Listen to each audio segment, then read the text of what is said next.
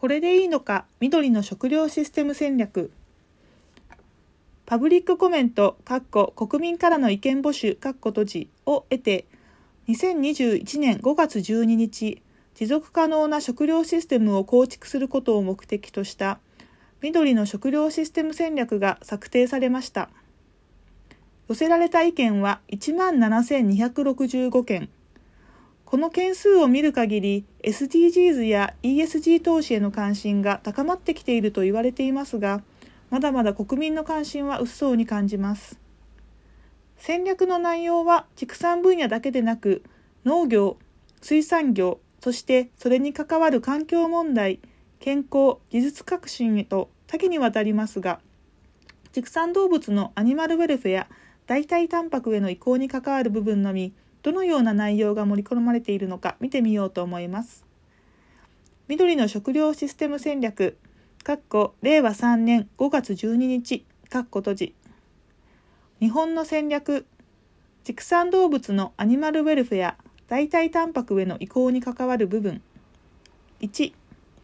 科学的知見を踏まえたアニマルウェルフェアの向上を図るための技術的な対応の開発、普及。2、かっこ脱炭素化健康環境に配慮した食品産業の競争力強化として閉じ代替肉昆虫食の研究開発等フードテックかっこ食に関する最先端技術かっこ閉じの展開を産官学連携で推進。3放牧を主体とした省力的かつ環境負荷の低い家畜の使用管理技術の普及。これだけと思うのですが、これだけです。アニマルライツセンターもパブリックコメントを提出していましたが、かろうじて代替肉という言葉が追加されただけでした。EU の戦略は好き放題、やりたい放題で持続可能性のない生産と消費に歯止めをかけようと、諸外国でも持続可能な食料システムの戦略を策定するなどの動きが見られます。日本のこの緑の食料システム戦略に対応するものが EU では Farm to Fork Strategy ですが、この EU のものと比較してみましょう。A Farm to Fork Strategy for a Fair, Healthy and Environmentally Friendly Food System かっこ公正で健康的で環境に優しい食品システムのための農場から食卓への戦略、かっこ閉じ。EU の戦略、畜産動物のアニマルウェルフェア代替タンパクへの移行に関わる部分。まず必要なアクションの一つにアニマルウェルフェアの改善が入っており生産現場や公衆衛生でもアニマルウェルフェアが求められています。持続可能な食料システムへ移行するためには特に動物福祉殺虫剤使用環境保護に関する既存の法律を執行することが不可欠。より良いアニマルウェルフェアは動物の健康と食品の質を改善し投薬の必要性を減らし生物多様性を保護するのに役立ちます。市民がこれを望んでいることも明らかです。委員会は動物の輸送と屠殺に関する法律を改正し最新の科学的証拠と整合させ範囲を広げ執行を容易にし最終的により高いレベルのアニマルウェルフェアを保障します。水産養殖に関する戦略計画と新しい EU 戦略ガイドラインはこのプロセスをサポートします。委員会はまたフードチェーンを通じてより良い価値を伝達するためにアニマルウェルフェアのラベル表示のオプションを検討します。EU の貿易政策はアニマルウェルフェア、殺虫剤の使用、公益財体制との戦いなどの重要な分野で第三国第三カ国第三国との協力を強化し野心的な約束を得ることに貢献する必要があります。この Farm to Fork Strategy に付属する文書文書として Roadmap for the Fitness Check of the Animal Welfare Legislation 動物福祉法規制の適合性チェックのロードマップが用意されています。このロードマップは市民と利害関係者にアニマルウェルフェアについての委員会の取り組みを知らせ将来の競技活動に効果的に参加できるようにすることを目的としています。持続可能な食品加工卸売小売ホスピタリティフードサービスの観光を活性化させるために食品価格キャンペーンが食品の価値に関する市民の認識を損なわないようにするとして例えば肉を非常に低価格で宣伝するマーケティングキャンペーンは避ける必要があります。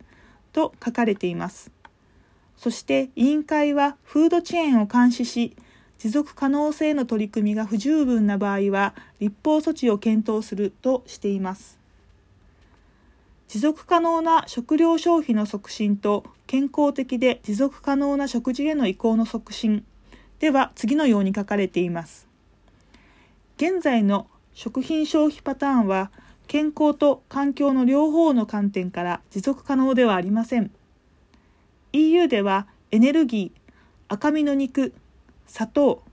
塩脂肪の平均摂取量は引き続き推奨値を超えており全粒穀物果物と野菜豆類ナッツの摂取類は不十分です。2030年までに EU 全体の太りすぎと肥満の率の上昇を逆転させることが重要です。赤肉や加工肉を減らし果物や野菜を多く含む植物ベースの食事に移行すると生命を脅かす病気のリスクだけでなく食品システムの環境への影響も軽減されます。研究、イノベーション、テクノロジー、投資の項目には、研究の重要な分野として、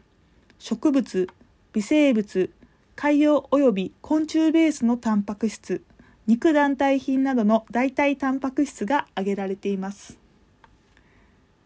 EU では日本よりもはるかに内容のあるアニマルウェルフェア規則がありますが、現実には機能として機能していないという側面があります。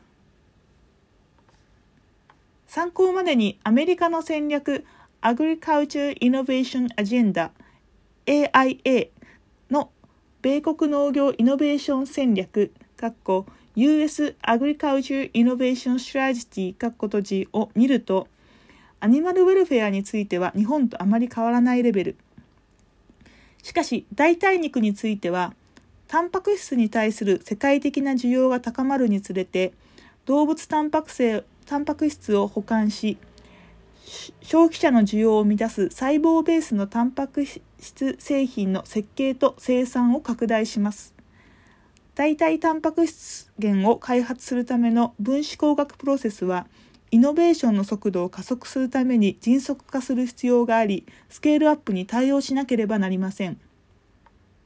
牛、豚、鶏、サーモンなどの培養肉製品の開発に適した細胞株を特定し高価高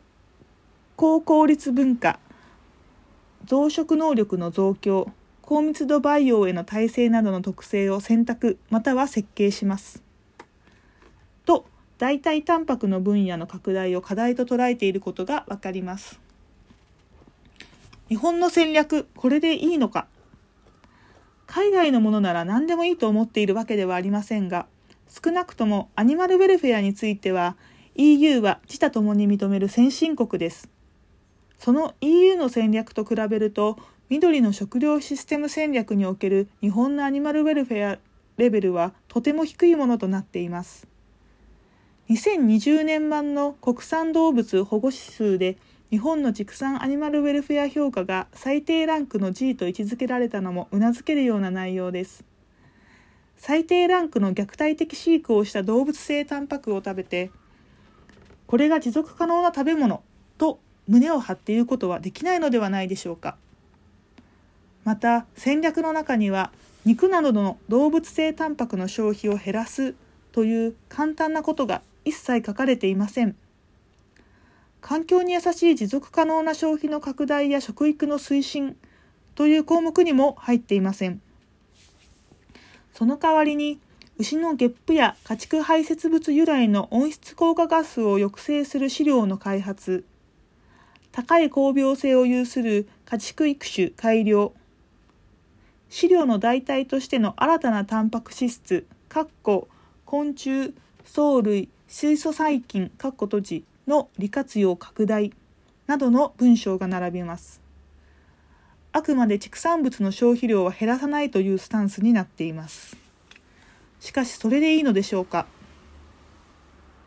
温室効果ガスといえば牛というイメージがイメージかもしれませんが牛だけにかかわらず豚も鶏も含めて動物性食品は植物性食品に比べて圧倒的に環境負荷が高いものになっています。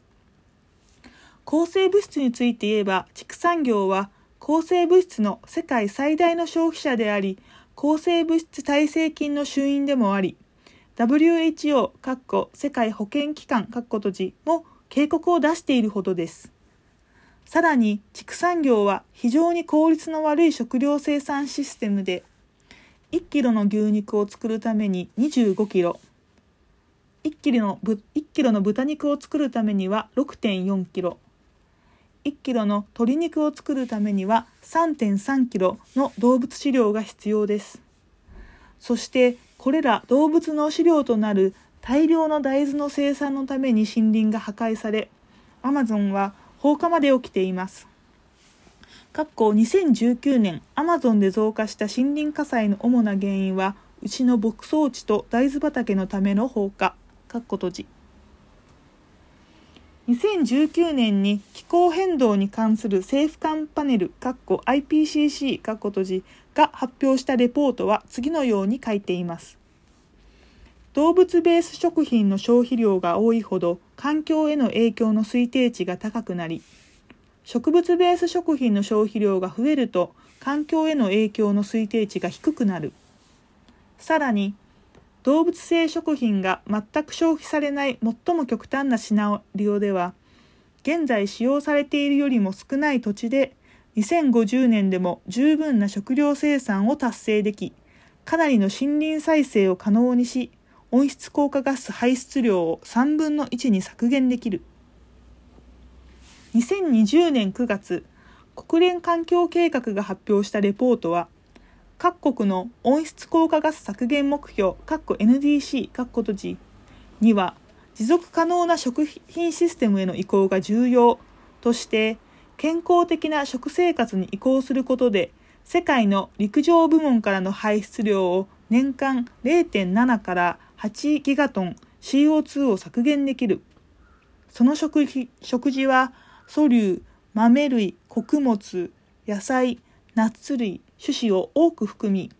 エネルギー消費型の動物由来食品を少なくする必要があります。と書いています。さらに言うと、代替タンパクへの移行はすでに消費者の間で広まっています。農畜産業振興機構エイリック閉じが2021年1月から3月にかけて実施した8カ国日本を含む閉じにおけるアンケート調査によると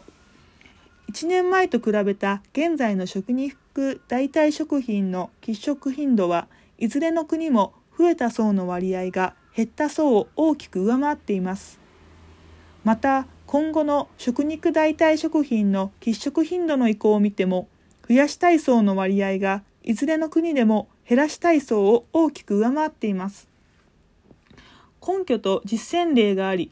目の前に動物性タンパクの消費を減らして植物性タンパクの消費を増やすという誰にでもすぐに取り取り込める簡単なアクションがあるのにこれについて何も書かれていないのがかえってキーに感じるほどです動物から際限なく搾取し続ける社会は持続可能な社会でしょうかトップの写真は緑の食料システム戦略のものです。ほのぼのとした優しげなイメージですが、日本の戦略からは優しい未来が見えてきません。